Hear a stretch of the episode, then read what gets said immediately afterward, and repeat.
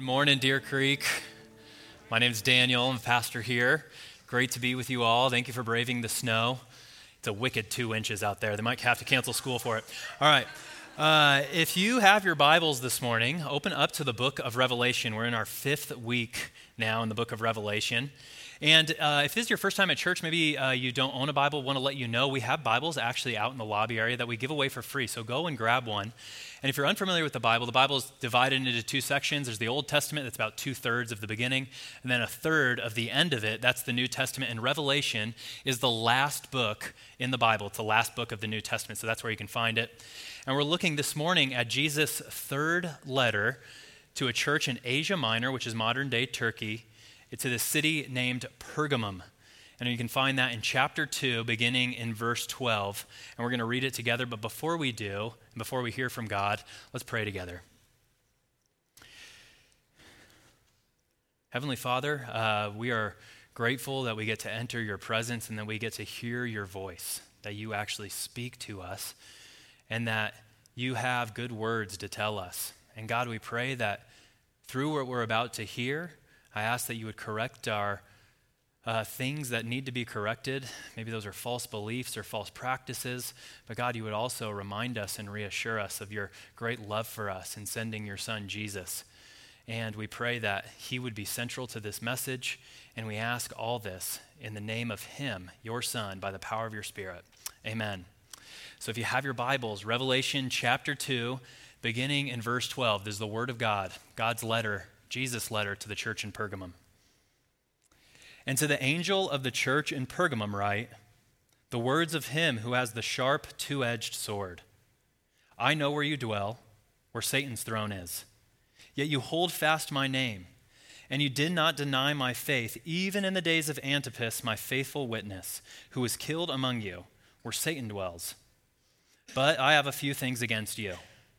You have some there who hold the teaching of Balaam who taught Balak to put a stumbling block before the sons of Israel, so that they might eat food sacrificed to idols and practice sexual immorality. So also you have some there who hold to the teaching of the Nicolaitans. Therefore, repent. If not, I will come to you soon and war against them with the sword of my mouth. He who has an ear, let him hear what the Spirit says to the churches. To the one who conquers, I will give some of the hidden manna, and I will give him a white stone with a new name written on the stone that no one knows except the one who receives it. It's the Word of God. Now, I used to be a youth pastor, and the great thing about being a youth pastor is you always get to have uh, the sex talk, right? The sex talk. And it usually happens in middle school or so, but every student has the same question, and it's usually this How far is too far? At what point, with my girlfriend or boyfriend, how much can I do before I cross that line? I want to do right by God. I want to follow Jesus, but I need to know where the line is. I need to know how much is too much. Because once I know where the lines are, then I can stay out of trouble. But how much is too much? How far is too far? And I bet if we took a poll in here this morning, you know, that's not just a question that middle schoolers ask. We often ask kind of a similar question, don't we? We, we want to know where the lines are. How much is too much? How far is too far? What can I get away with before I get into trouble? And it reveals something about our hearts when we ask something like that. When we ask that question, it reveals something about our hearts. Because when you think about it, we don't operate in other areas of our life with those kind of questions. Right? Think about it. My kids were just sick this week. It started out with my daughter Jane. She got sick, throwing up, and then it's just dominoes in the house. Then it was my daughter Annie. Then it was my son Eli, and then it was me and we're all getting sick, but nobody asked the question, hey, dad, how close can I get to the edge of this bowl before I actually go over into the ground? Nobody ever says that, right? Dad, how, how close can we get to the edge of the toilet bowl before we soil the ground around the toilet? Or think about baking a cake, right? You're baking a cake and you're making a chocolate cake. Nobody asks, okay, how much of shepherd's pie can I put into this cake where it'll cease to be chocolate cake? right? How many peas? Is it six peas, seven peas? How about mashed potatoes? What about gravy? When will it stop being a chocolate cake and when will it be shepherd's pie? Nobody asks that. And see, when we look at other areas of life, it kind of sounds silly. But when it comes to the things of God, what God says is true, we say, well, tell me how much I have to believe. Okay, tell me how much I have to believe, or how much do I have to think about the Bible is true? What about all those embarrassing parts? What about the parts I disagree with? What about those parts that feel far fetched, miraculous, or maybe archaic? And I actually kind of like that question because it's honest and it reveals something about our hearts, right? It shows that we, we often want to follow God, but usually we want to do it on our own terms. And it shows that we have these mixed hearts. Andrew Wilson, he's a writer and a pastor. He said, In many ways, the story of Christianity is full of good things, it's full of light.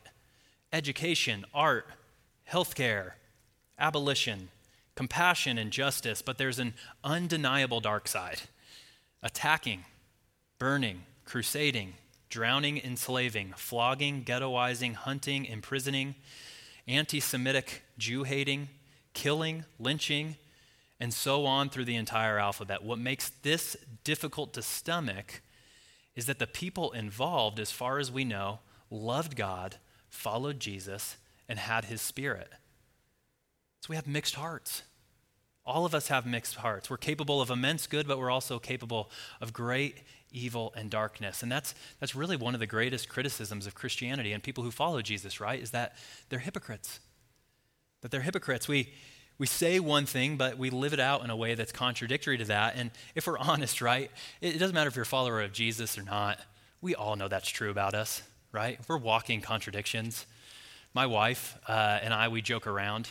We give like these fake awards out to one another. She gave me the Hottie recently, which is the husband of the year, H O T Y.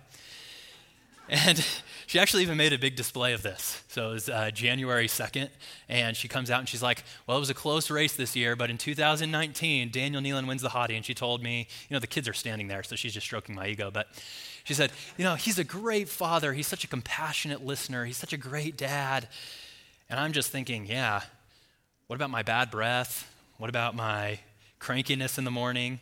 She didn't mention that I'm always lazy. She doesn't mention that I don't cut my tails my toenails regularly enough for her liking. See, for all the good, we know that hiding behind the facade we put forth, there's kind of this sordid and dark person deep within, right? This brokenness within. There's a journalist who writes for the New York Times. His name's Will Storr. He writes Instead of acknowledging who we really are today, people are suffering and dying under the torture of the fantasy self they're failing to become I think that's pretty insightful. And now we're in our third week looking at Jesus' letter to these seven churches, these seven churches in Asia Minor. Minor. And one thing we've noticed, and maybe you've noticed this too, is just how honest and truthful Jesus is about these churches. And what we know for sure is that Jesus loved these churches, he loved them. Remember how he described himself to the church of Ephesus? He said, He's the one who holds the seven stars in his right hand, who walks among the seven golden lampstands. What that meant is that Jesus is involved with these churches. He loves these churches. He is involved in their life and he knows them intimately and he holds them in his hand. He loves them. Or how he described himself to Smyrna last week. He said, I'm the one who has the words of the first and the last, who died and came to life. I'm the eternal God who came to die for you. I love you. Jesus loves these churches. And here's where we need to be actually pretty careful today because oftentimes when we think of love in our culture, our mind immediately goes to tolerating and accepting, to tolerance and acceptance of a person, even when they're engaged in behaviors that are damaging and Jesus, in his love for these churches, he's honest with them. He doesn't tolerate them because Jesus acknowledges who they really are, even the sordid, dark underbelly that they try to hide. And in love, he offers words of encouragement, but also sometimes words of warning. And we see that right off the bat in this letter to Pergamum. In verse 12, Jesus describes himself. He says he's writing to the angel of the church in Pergamum and he describes himself as the one with the words of him who has a sharp, two edged sword. And now Jesus says this sword is coming out of his mouth. And this isn't a new image, by the way. Jesus is not like Picasso, right? Picasso tried to reimagine the world. He saw like a human being and he said, well, the eye's right there. Let's put it on his shoulder instead. Or here's somebody's mouth, let's put it on their forehead. And he wanted to reimagine the world in this unique way, but Jesus isn't doing that. Instead, what Jesus is doing is he's taking these pregnant Old Testament images, sometimes they're used in different ways, and he's applying them to himself. And Revelation does this throughout. In fact, there's 404 verses in Revelation. Do you know how many Old Testament references and echoes there are in this book? Scholars don't even know, but they estimate it as over 500, which means there's more references to the Old Testament in Revelation than there are verses. It's pretty wild. So Jesus isn't using a new image here. He's saying this sharp, two edged sword that's coming out of his mouth. It means a number of things that we see in the Old Testament. The first thing it means is that he is a God of judgment that he's a God who actually wields the sword of judgment. And a lot of this imagery actually carries over today. So if you were to go to the Supreme Court in Washington, D.C., on one of the pillars of the Supreme Court, there's a picture of Lady Justice. And Lady Justice has, you know, uh, uh, something covering, uh, covering her eyes, but she also wields this sword. And it's to say she will strike down anyone that she finds guilty, and justice will be done here. And the same thing was true in the Old Testament. It was an image of God judging the nations. The sword was that image. Jesus is saying, I'm the cosmic judge of the universe, and I'll hold every person to account, including every person in this room. But also, notice this, this sword is double edged. It's a two edged sword. Did you catch that? Which means it cuts both ways. In Hosea chapter 6, that was an image of a sword that both wounds and cuts down but it was also one that heals and mends. It has the ability to fatally strike you if it hits you in the heart, but one that can also cut out a cancer if it needs to. So Jesus here says he is the one who speaks the words of judgment and who brings wounds and healing to those who hear him. And Jesus does that to his church in Pergamum here, right? He first commends them for what is true he brings words of commendation, that's verse 13. He also criticizes what is false in verses 14 and 15. And then lastly, in verses 16 and 17, he declares judgment.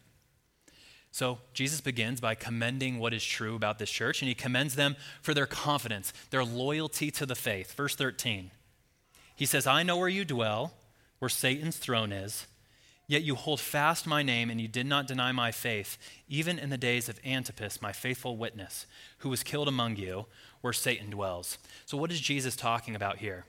Well, notice he describes Pergamum as where Satan's throne is, it's where Satan dwells.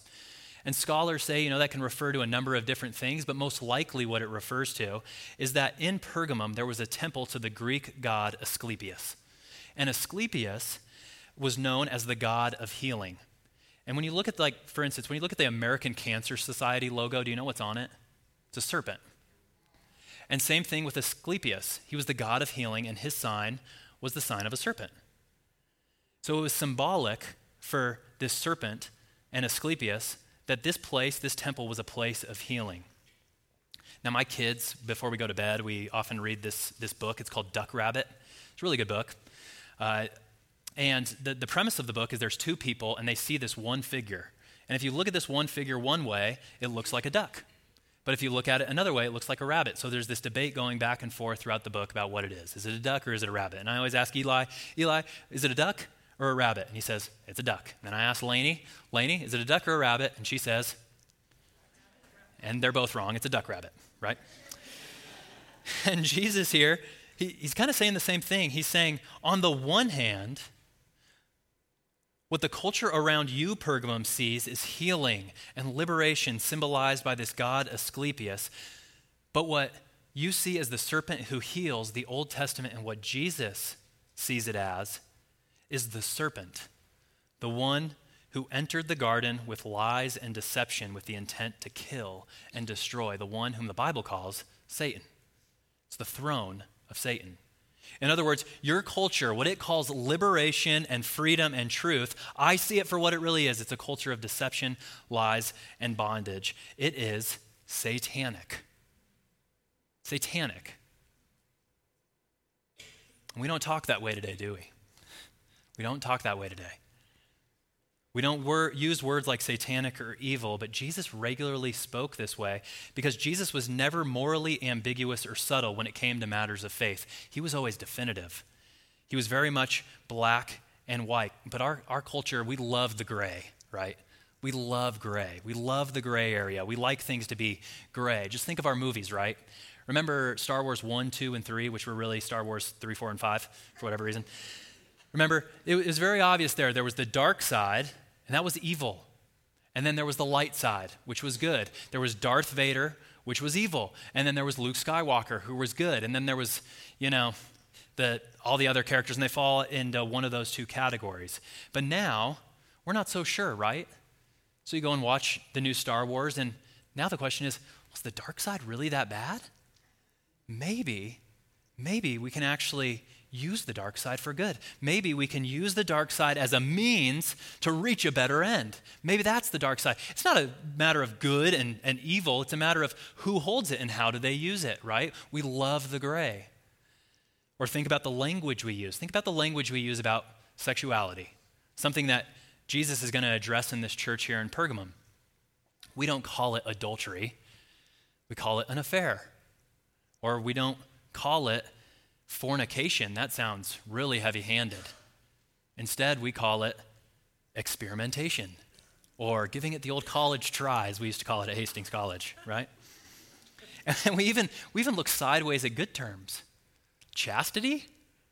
Chastity? That sounds like something Puritans would do. And Jesus uses this language to remind Pergamum then and us today that culture is not always neutral. Culture is not always neutral. We're not always on neutral territory. When you watch the NCAA football college national championship, they always play it on neutral turf, right? LSU and Clemson are playing, but they don't play at LSU and they don't play at Clemson. They go play on neutral territory because they don't want one team to have the upper hand. And Jesus is saying that's not always the case when it comes to the world or it comes to the culture around you. Okay? There are points at which the world is in fundamental opposition to Jesus, and the two do not mix. They're like oil and vinegar, right? You can put them into the same bottle, but they're going to separate. It doesn't matter how hard you shake it, the two just don't separate. And Jesus looks at this church in Pergamum and he commends them. He says, You have been faithful and loyal in the midst of a hard and dark culture. Verse 13, he says, Even though you're where Satan's throne is, he says, Yet you hold fast my name, and you did not deny my faith, even in the days of Antipas, my faithful witness, who was killed among you, where Satan dwells. See, Jesus says, This is true of you. You remained confident and loyal. Even this one man, Antipas, was willing to go to death rather than deny Jesus. You see that? We're not always on neutral territory, and the things of Jesus and culture won't always mix. And Jesus, here, by the way, he's not calling us to be culture despisers, okay? Not calling us to be culture despisers because not all things in culture are bad. There are many good things about culture. Movies, in and of themselves, are not bad. You can enjoy a movie now and then. Drinking alcohol, in and of itself, is not bad. Secular music is not in and of itself bad. And to be honest, let's be honest, it's usually better than Christian music. Okay? let's be honest. But some things in culture are not neutral, and Jesus is not calling us to be cultural despisers, but cultural discerners. Okay, cultural discerners. That we would know when we enter the world around us that there is right and wrong. There's good and bad. There's godly and ungodly. There are things of Jesus and there are things of the evil one. And there are some things in cultures that we believe and that we do that in fact are satanic. And the question becomes this Do you think there is anything in our culture today that is satanic? Jesus seems to think that there are. And if I can just channel my inner Seinfeld, okay, I'm going to put on my Seinfeld hat, and I'm going to channel my inner Cosmo Kramer. If you don't think that there is, well, that's just kooky talk. Okay? Look at the world. There are bad things, and we can call a spade a spade. Now, that doesn't mean, right, that the world, we have to be those people that say, oh, the world out there, you know, it's going to heck in a handbasket. Don't have to be those people, right? There's probably some cranky people in here that think that way. I'm usually one of them. But we don't have to say that.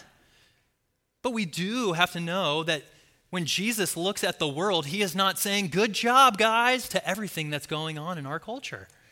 And he commends Pergamum here. You know the difference satanic and godly. Well done. Well done. So he commends them for this. But he also he wants to criticize what's false because he loves this church. And in verse 14 he says, "I have a few things against you." What are they? Verse 14 I have a few things against you. You have some there who hold the teaching of Balaam, who taught Balak to put a stumbling block before the sons of Israel, so that they might eat food sacrificed to idols and practice sexual immorality. So also you have some who hold to the teaching of the Nicolaitans. Now, what are these false teachings that Jesus is talking about? First, you have to look at Balaam. Who is Balaam? Well, Balaam is a figure from the Old Testament from the book of Numbers, and you can go look this up after. It's Bala, uh, Numbers chapter 22 through 25. And Balaam was kind of this pseudo prophet who was hired by this man Balak, and Balak was the king of Moab. So when God had taken Israel out of Egypt and they were wandering through the wilderness, they found themselves on the border of Moab. And Balak is looking at this group of about a million people, and he and the rest of Moab are fearful that they're going to come in, that they're going to take their land, and they're going to displace them. So Balak has a plan. He's going to go and call Balaam this pseudo prophet, and he's going to come and he's going to say, Hey, come and oversee Israel. We're going to go stand on a mountain, and you're going to look out at Israel, and I want you to curse them. I want you to bring God's curse down on these people. And so Balaam, the money's good, so he decides to go. And as he's on his way, God stops him and he says, Hey, you can go, but you can only say what I tell you to say.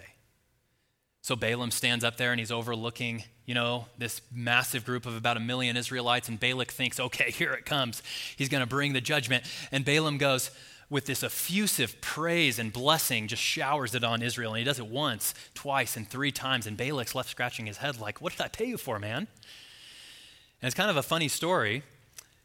But Balaam at the end says, hey, here's the thing, Balak, I can't curse them directly I can't do a full frontal attack and bring a curse on them, but there is a way through the back door.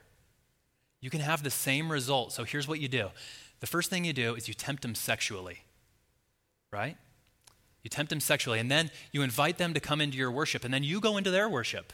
And you take their attractive people. And what you do is you have kind of hands in both pots. That's what you'll do. And what you'll notice is there's going to be a result. It's not going to be a full frontal attack, Instead, you get in through the back door and you tempt them through sexual immorality and false religion. But the result is the same.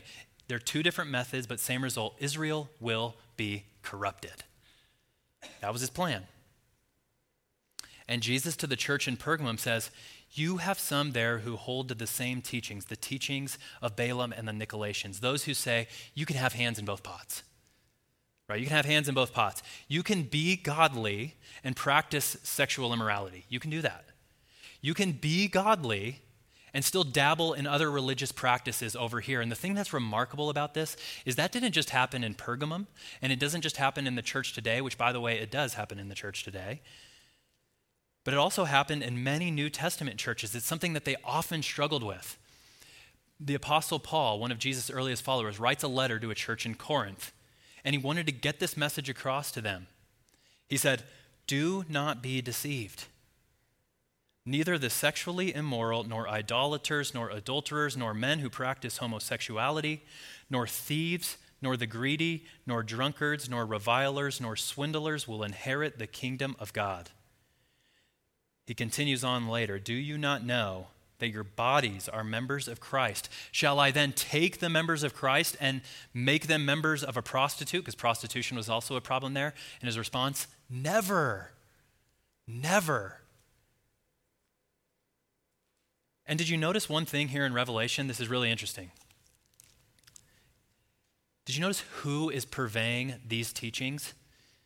Notice, Jesus says, You have some there who hold to the teachings of Balaam. You have some there, likewise, who hold to the teachings of the Nicolaitans, just some. In other words, it's not everybody, but a few select individuals, and everybody is doing this, but everybody is turning a blind eye to it. They're being tolerant of it. And the thought is, right, what, well, what's the harm? What's the harm? It's not like we're denying Jesus. We just want to offer diverse perspectives and be open minded. And we want to have greater, you know, you know what they probably thought? We can have greater influence in the Pergamum culture. We're just going to be a little lax on things like this. And guess what? It's going to give us inroads to the people who have power and prestige. And we can have greater influence for Jesus if we allow these things. That's their thought. We can be more effective in ministry if we do these things. What's the harm? But Jesus says, nonetheless, even though there are only some who teach these things, nonetheless, it is just like Balaam who put a stumbling block before the sons of Israel. And that word stumbling block is extremely significant. It's the Greek word scandalon, where we get our English word scandal. And a scandalon literally is a trigger that releases a trap. Mousetrap, right? You pull back the hammer, which is spring loaded then you take the holding arm and you put it across the hammer and the spring, and you attach it to the scandalon, the trigger. And it usually looks like a piece of cheese. It usually looks deceptive.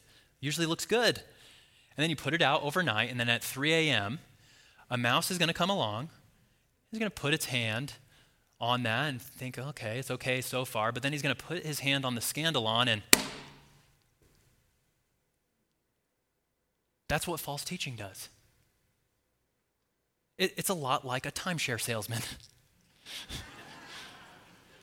all expenses paid trip, all inclusive, three night stay at this great resort on the Gulf of Mexico. And then you get there, and the first thing that they say is, Well, we're going to start out with a three hour seminar on how great this timeshare is going to be for your investment portfolio. And then you think, okay, I can put up with that. So, but then the next day, you think you're going to have a great breakfast, but they invite you to come, and you actually have to take a one hour tour of the great amenities of, of, of the hotel. And then they say, well, okay, or you're thinking, well, I can just have a good lunch at least. But then when you go to the lunch, they have these placards that are telling you about all the great packages that they offer. And then you think, okay, finally, my wife and I, we get to enjoy this great time together. And then they invite you to the salesman who's going to say, hey, just have one hour with us, and I'm going to try and tell you why this would be a good investment for you. And if it is, then you can spend another hour, and we're going to call your loan financier. We're going to make sure you have the funds sufficient in order to actually purchase this timeshare. Sounds like a great weekend, doesn't it? It lures you in and it traps you. And the same thing is true with false teaching. It lures you in, and the next thing you know, you have a condo every third week in May in Biloxi, Mississippi. and they never tell you about the cockroaches. They never do. There's plenty in Biloxi, Mississippi, trust me. And friends, here's the point we need to hear this. We need to hear this because Jesus is saying true beliefs and practices matter. False beliefs need correction. True beliefs about God, true beliefs about ourselves, true beliefs about sin, about false teachers and about Jesus, Jesus says we are a people who know what we believe and why we believe it. And we need to be those kind of people so we can spot false teaching when it crops up because tolerating it is not an option. It can't be. The stakes are too high. And just to be clear here, Jesus is not saying that we have to ostracize and speak in a condemning fashion to those who don't believe Jesus or follow Jesus. Okay? It's not what Jesus is getting at here. Don Carson puts it really well. He says, clearly, it is possible to be a contentious and condemnatory person, to be a fighting fundamentalist, the kind of person who's extremely narrow and extremely hate filled. All of this is possible, and it is possible. You can swing the pendulum too far to the one way. But he says this, but it is also possible in the name of Jesus and in the name of Jesus' example, maybe even in the name of Jesus' love, to be, by the way, these are Carson's word, not mine, to be so airy fairy in our commitment to what Jesus actually says about salvation or about truth or about heaven and how you get there or about sexuality or about who Jesus is, that at the end of the day, you can have people teaching in your churches who are actually corrupting the church. And friends, if the letters that Jesus has written are clear, it is that false teaching is something he does not like. Okay, in the church to Ephesus, remember, they resisted the Nicolaitans and Jesus commended them for it. And then in this letter to Pergamum, they're tolerating false teachers and Jesus gives a warning. And then we're going to see next week in Thyatira, they actually, that church gives platform to false teachings, and Jesus says, You are desperately sick. And then to the church in Sardis, they have completely embraced false teaching. Jesus says, You have forgotten. You, you've forgotten everything that you've heard and that you've received, and you are dead. You see the progression? And Jesus says here, true beliefs matter. And the teachings in Pergamum here are sexual immorality and idol feasts. What does our culture say about sexuality? Do you think God is pleased with how we portray women in our culture? Do you think God is pleased with how we talk about gender in our culture? Do you think Jesus is pleased with pornography and its widespread access? Do you think Jesus approves of homosexuality? Sexual morality, this is N.T. Wright, Sexual morality is a matter of the call of the Creator God to faithful man plus woman marriage, reflecting the complementarity of heaven and earth themselves. It is the theme which finally emerges in the great scene at the end of the book of Revelation. Married love is a signpost to the faithfulness of the Creator to his creation the reason sexual immorality is so often coupled with idolatry, as it is here, is because such behavior points to different gods, to gods of blood and soil, race and power. It is a toxic mixture, and the Christian has no business getting involved in it. Jesus is also concerned with idol feasts. Verse 14, did you notice that? He says, There are some of you there who teach that people might eat food sacrificed to idols. And in Pergamum, as in other Roman cities, the idol feasts were kind of the center of the city. It was the place of influence. That's where the important people gathered. These feasts were the places where the social and economic center of life in Pergamum. So if I don't go to this feast, the thought is, I'm never going to get that raise that my family desperately needs. Because that's where all, all the powerful people are. That's the people of influence. That's how I move up in the social and corporate ladder. If I don't go to these feasts, I might not get into my dream school. If I don't go to these feasts, people will think I'm weird and, and they're going to even maybe ridicule me. And the false teachers are saying, guys, don't be so uptight. Don't be so uptight. Jesus is not that concerned with these things. Jesus wants you to succeed. He wants you to be happy. He wants you to get into your dream school. Why? He's not up there so uptight. Why, why would he want to withhold these good things from you? Jesus wants you to have those good things. Does that sound familiar, by the way? Hey, if you eat from that tree, it's, it's good tree. Why would God want to withhold that tree from you? It's a good thing. You desire it. You were born with a desire for it. You can have your hands in both pots, these false teachers are saying. You don't have to be exclusive to Jesus. He just wants to be a part of your life. You can have both social acceptance and Jesus, sexual freedom and Jesus. Both. But Jesus, Jesus does care about these things. These things are not to be trifled with because Jesus is saying they're not just a stumbling block. By the way, Jesus has this beautiful twist of irony. You know what Nicolaitans means? It means followers of Nicholas. Nicholas literally means one who conquers the people. And Balaam, that means one who rules over the pe- people. False teaching says you can have your hands in both pots under the banner of tolerance and freedom and approval and social influence but it never offers the freedom and security it actually offers you. It enslaves you and rules over you. You want freedom, you get slavery. You want security, you get one who rules over you.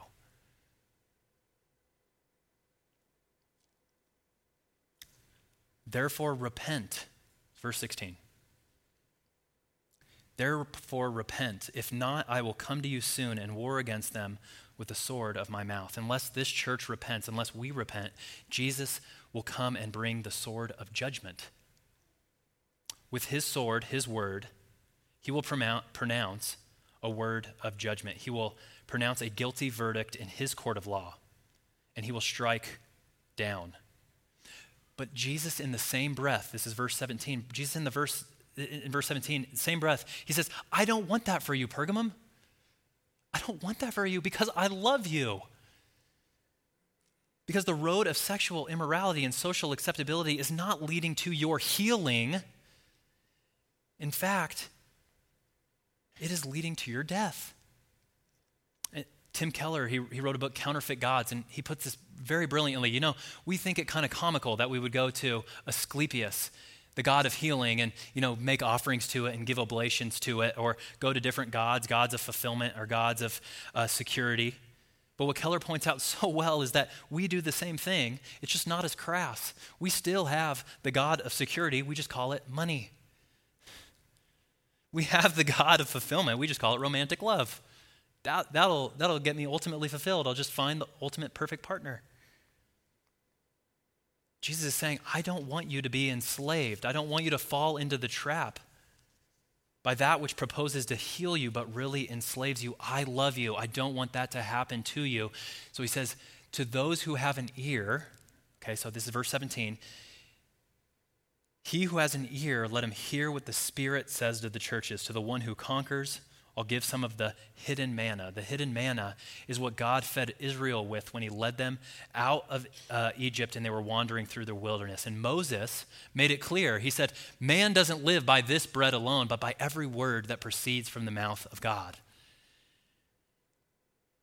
Moses was saying then, and what Jesus intends here is, you want to go to the idol feast. Friends, we all do, don't we?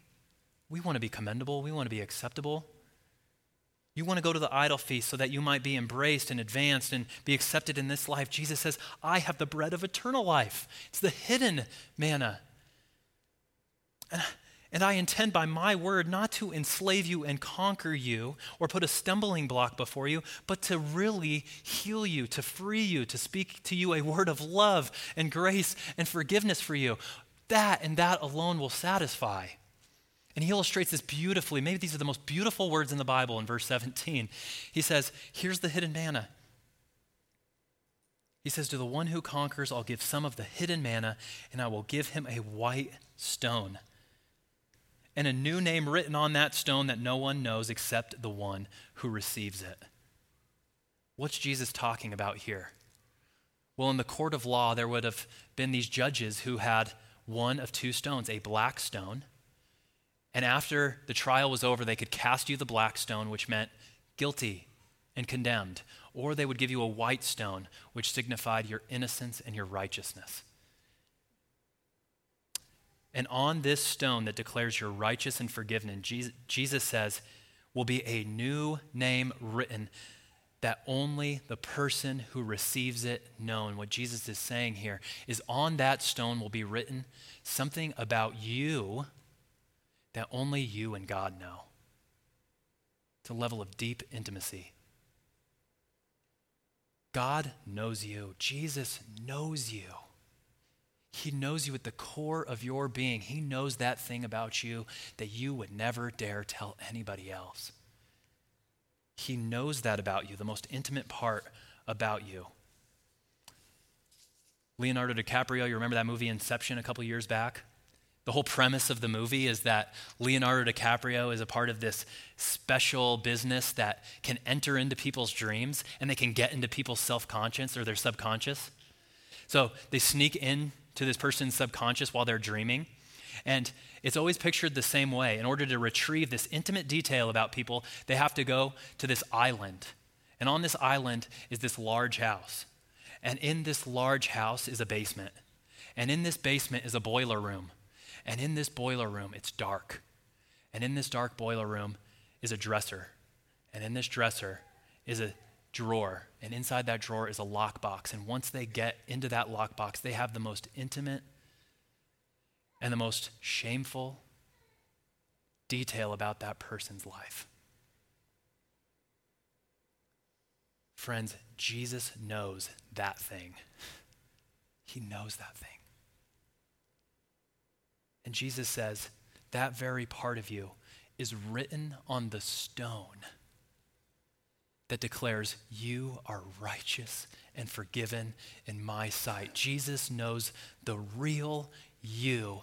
And he on the cross bore the sword of judgment so that that you, the, the you you don't want to show the world, might have the love and embrace and acceptance of the God of the universe.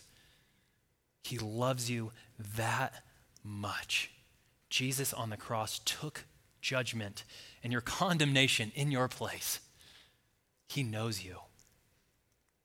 Close on this story. Ravi Zacharias recently he, he told a story of a woman who fought in the Iraq War, and she was on top of a roof in Iraq, and suddenly grenades were lobbed onto the top of this roof and as they're exploding around this woman she's, she's injured horribly. Her left arm is severed from her body and she was unable to walk. So some fellow soldiers some medics come and they scoop her up and they put her into an ambulance and they're driving away. And as they're driving away she is weeping. Tears are streaming down her face and they're like is it because of the pain? We'll, get, we'll give you more morphine. And, and she's saying no i lost my wedding ring. I lost my wedding ring and this woman, she was actually featured in the Super Bowl a couple years later, and she's sitting in a wheelchair, and she's never stood since this time. But during the Super Bowl, she stands for the first time, and she is hugged by her husband and embraced by her husband. And an interviewer, after this really tender exchange, said, Hey, what's the best part of being able to stand again? And her response was, It was to be hugged by my husband to be embraced by my husband because I was fearful that in my wheelchair I had lost that embrace and I was constantly dealing with the fear that there's no way my husband could love me this way. Friends, Jesus says he loves you at the deepest core of your being. He loves the person that you would never show to the light of day. He died for that so you might receive a white stone with a new name that only you and him know. And it'll continue on into eternity. Friends, Jesus loves you to that level. Let's pray.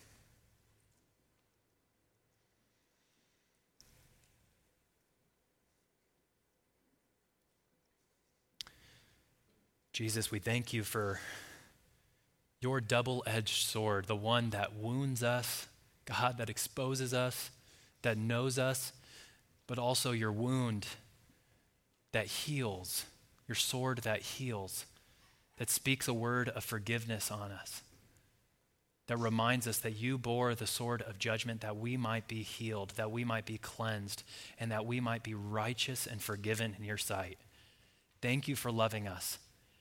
And I pray that you would help us declare this true message and that you would give us your hidden manna, the words of eternal life, which we desperately need day by day. Thank you, Jesus, for that. We pray these things in your name by the power of your Holy Spirit. Amen.